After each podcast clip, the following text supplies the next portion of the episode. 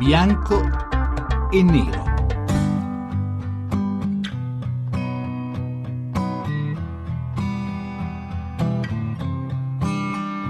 It was a creed written into the founding documents that declared the destiny of a nation.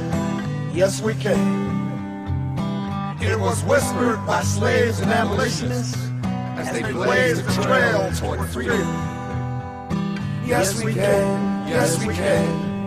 Le 18 e 12 minuti, ecco, con queste note vi abbiamo voluto riportare qui al bianco e nero di oggi al clima che si respirava in quel lontano 2008 quando Obama in un famosissimo discorso nelle primarie nel New Hampshire eh, cominciò a declinare il suo Yes We Can, sì, possiamo, si può fare e questa canzone venne fatta proprio sul testo di quel discorso, una canzone che mise insieme le voci, la musica di tante star, di tanti artisti, di tanti attori che in quel momento vedevano in Obama eh, insomma un astro nascente, una grande speranza, una grande promessa, qualcosa di incredibilmente nuovo, di incredibilmente potente che poteva cambiare il corso della storia non solo degli Stati Uniti ma di tutto il pianeta. Questa erano le note che salutavano l'ascesa di Barack Obama verso il primo mandato, verso la prima presidenza degli Stati Uniti, poi appunto in quel 2008.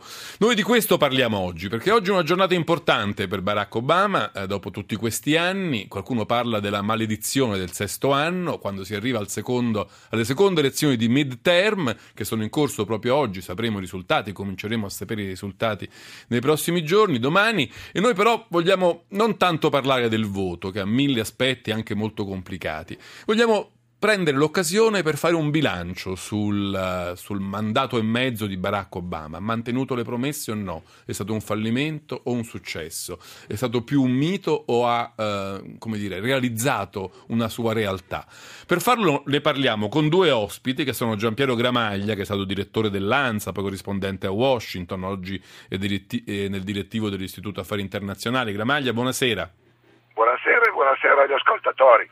E poi con eh, Mattia Feltri, giornalista inviato del Foglio in, negli Ferraresi. Cosa ho detto? Sbagliato? Mattia Ferraresi, giornalista inviato del Foglio a, negli Stati Uniti, a Washington. Buonasera Ferraresi.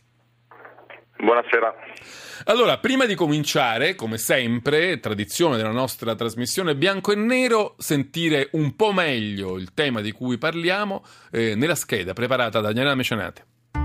Per Barack Obama oggi è un giorno importante, quello delle elezioni di midterm, il tagliando che ogni presidente deve superare a metà del suo mandato. Ma per il primo presidente afroamericano della storia statunitense, quello di oggi rischia di essere un giorno difficile. Secondo i sondaggi, infatti, si profilerebbe una sonora sconfitta per l'uomo del Yes We Can. Cosa succede? Gli Stati Uniti lo hanno abbandonato? Il suo indice di popolarità non è mai stato così basso, si aggira intorno al 40% e solo il 29% degli elettori pensa che stia andando nella giusta direzione. E c'è di più, molti candidati democratici non vogliono farsi vedere con il loro presidente, addirittura disertano i comizi in cui è presente per non essere associati all'uomo che ormai in pochi vedono di buon occhio. Obama fu eletto per la prima volta nel novembre 2008, quando sull'onda di un enorme entusiasmo e di grandissime aspettative sconfisse il repubblicano John McCain e dopo pochi mesi, nel 2009, fu insignito del Premio Nobel per la pace. Vinse ancora nella successiva tornata elettorale, quella del 2012, contro lo sfidante Mitt Romney, ma ora il 44 presidente americano attira sempre più critiche e meno consensi, quasi fosse un leader al tramonto. È vero che i numeri sono dalla sua parte, l'economia cresce più del previsto, la disoccupazione è a livelli bassissimi, l'Obamacare sembra funzionare, ma secondo i suoi detrattori la nota dolente dell'ex ragazzo prodigio è la politica estera, nella quale quale non ha mantenuto nessuna promessa. Insomma, Obama sì o Obama no? E voi come votereste oggi se foste chiamati alle urne? Gli dareste ancora fiducia? Promosso o bocciato? 18 e 16 minuti, eccoci a bianco e nero, 800 05 0578 è il numero verde a cui potete dire la vostra, così come dicevamo nella scheda, dirci se promuovete o bocciate Obama dopo i, primi, i suoi primi sei anni di mandato e anche al 335 699 2949. Bene, mettiamo oh, subito i piedi nel piatto. Vorrei cominciare con Mattia Ferraresi. Obama, promosso o bocciato? Cominciamo subito con un giudizio sintetico, poi proviamo ad articolarlo meglio nel corso della trasmissione. Ferraresi.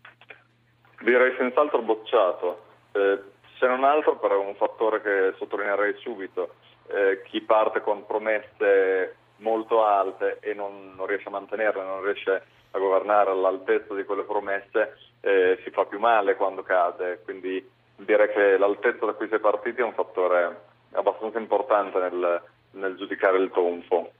È lui che ha alzato così l'asticella o diciamo è, stato un movimento corale questo, cioè il fatto per esempio di avergli dato il Nobel, è, solo lui il responsabile dell'altezza delle aspettative trasmesse o, è, o è, partito un, un sistema che lo ha lanciato nella stratosfera?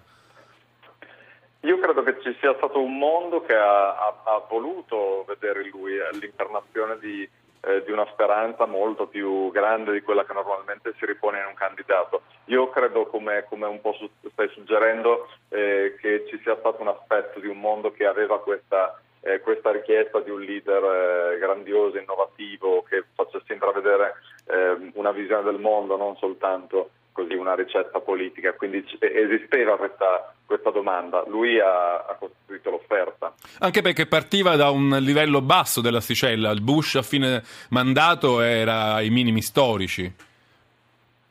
Certo, l'effetto rimbalzo è sempre importante, soprattutto in una politica eh, molto altalenante, quasi per struttura, quasi per, per come è disegnata. Le elezioni di midterm di oggi probabilmente proveranno eh, questa legge storica eh, dell'alternanza e del rimbalzo. Faccio la stessa domanda anche a Giampiero Gramaglia. Promosso o bocciato? Ci puoi dare una risposta secca? Senz'altro promosso e forse proprio per i motivi che il collega diceva in contrario. Lui partiva con delle promesse sue molto alte, ma con delle attese del mondo alzate dal disastroso doppio mandato del suo predecessore e quindi ha dovuto riparare danni di immagine americana ma anche danni concreti alla pace nel mondo, alla sicurezza del mondo fatti nel, nel, nel doppio mandato precedente repubblicano e senz'altro ha incontrato e incontra difficoltà, eh, non viene neanche riconosciuto, ma questo è tipico della eh, politica americana e della società americana, nei meriti economici che, che ha per aver riportato eh, l'America su livelli eh, nettamente migliori a quelli anche pre-crisi, eh, però eh, ha dato senz'altro una risposta onesta di un politico onesto, impegnato, eh, coerente con le sue posizioni che può essere ancora di ispirazione all'America e anche a buona parte del mondo. Ma Gramaglia, allora perché, come diceva la scheda, insomma risulta agli atti, molti candidati democratici a queste elezioni di midterm gli hanno girato le spalle, preferiscono non farsi vedere con lui, eh, addirittura qualcuno nega di, vota- di, averlo votato o preferisce non, non dichiarare il suo voto. E, e come dice Obama, che, che, insomma è una cosa strategica o, o veramente è un divorzio? Direi che è nella tradizione della politica americana che anche presidenti destinati a passare alla storia come buoni presidenti, non dico grandi presidenti, ma buoni presidenti, l'ultimo esempio è, Bill Clinton, hanno avuto nel loro arco, nei loro otto anni, dei momenti di popolarità molto bassa, sono stati puniti dagli elettori nel, nel midterm. Non è assolutamente sorprendente questo, questo fatto. Gli americani si stufano relativamente presto del loro presidente di una certa linea. Gli americani adesso in politica estera sentono, ed era prevedibile in quel pendolo che è sempre presente nella politica americana, sentono il richiamo del pugno di ferro dopo aver invocato il dialogo e quindi puniscono l'interprete del dialogo che era quello che loro avevano scelto, hanno scelto, hanno scelto con larga maggioranza nel 2008 e hanno confermato nel 2012. Poi c'è anche il discorso dell'alternativa, cioè va bene Obama che è migliore come candidato che come presidente, non c'è dubbio su questo, ma qual è l'alternativa per il momento? I repubblicani non la forniscono, diciamo. Beh, quelle che forniscono sono tali da preoccupare parte dell'America ma direi da preoccupare anche gli interlocutori dell'America. Ehm, Ferraresi, eh, insomma, Obama eh, a livello minimo storico nei sondaggi, i suoi candidati in giro per gli Stati Uniti eh, come governatori o come senatori lo rinnegano, eppure, lo diceva la scheda, lo ricordava anche Gramaglia, insomma l'economia va bene, normalmente si è mh, indotti a credere che quando un presidente governa un paese in cui l'occupazione cresce, eh, i posti di lavoro ci sono, eh, c'è crescita economica dovrebbe essere abbastanza al sicuro. Come mai Obama non gode di questo vantaggio? It's the economy stupid, no? La vecchia cosa che si diceva ai tempi di Clinton. Eh certo, io credo, eh, credo che sia ancora vera la legge scritta da James Carville, It's the economy stupid, e credo che non sia tanto vera eh, la ripresa economica così come la descrivono i numeri, cioè una ripresa largamente teorica eh, che non viene riscontrata particolarmente nella vita delle famiglie. Faccio un esempio. La disoccupazione a livello nominale è, è, molto bassa come percentuale. In realtà nasconde il fatto che la forza lavoro si è ristretta enormemente, siamo ai livelli degli anni 60, cioè la forza lavoro vuol dire il numero di americani che attivamente lavorano o attivamente cercano un lavoro, quindi sono parte del mondo lavorativo, diciamo. si è ristretta enormemente. Ehm, il 5,9% non rende l'idea di quello che le famiglie del Kentucky, per fare un esempio su una candidata che si è molto smarcata da Barack Obama, eh, non la sentono tanto questa ripresa economica, la sentono molto diciamo, le banche a Wall Street, eh, non tanto le famiglie. Quindi sì, la ripresa economica non c'è dubbio e assolutamente stiamo parlando di una situazione che ad esempio a confronto dell'Europa eh, è sfavillante, una crescita del 3,5% mi pare. Ah, sì, la crescita questa trimestrale è stata molto buona, è stato un anno un po' eh, viziato da alcune, da alcune, congiunture stagionali. Eh, molto buona assolutamente, non, eh, lungi da me eh, come dire, suggerire una prospettiva apocalittica, ehm, però bisogna capire che la, la vita diciamo, della gente non è direttamente sempre ehm, toccata da quello che nei numeri vediamo. Volevo tornare Quindi, da... Sì, l'economia sì. è importante, ma eh, appunto l'economia ha sfaccettature varie. Volevo tornare da Giampiero Gramaglia per chiedergli invece se c'è un certo consenso nel criticare Obama, soprattutto nella sua gestione della politica internazionale, della politica estera. Tu lo promuovi anche su questo fronte? Allora, sulla politica estera eh, Obama ha avuto e forse ha anche innescato una fase estremamente complicata da, da, gestire e non è che noi europei l'abbiamo gestita meglio.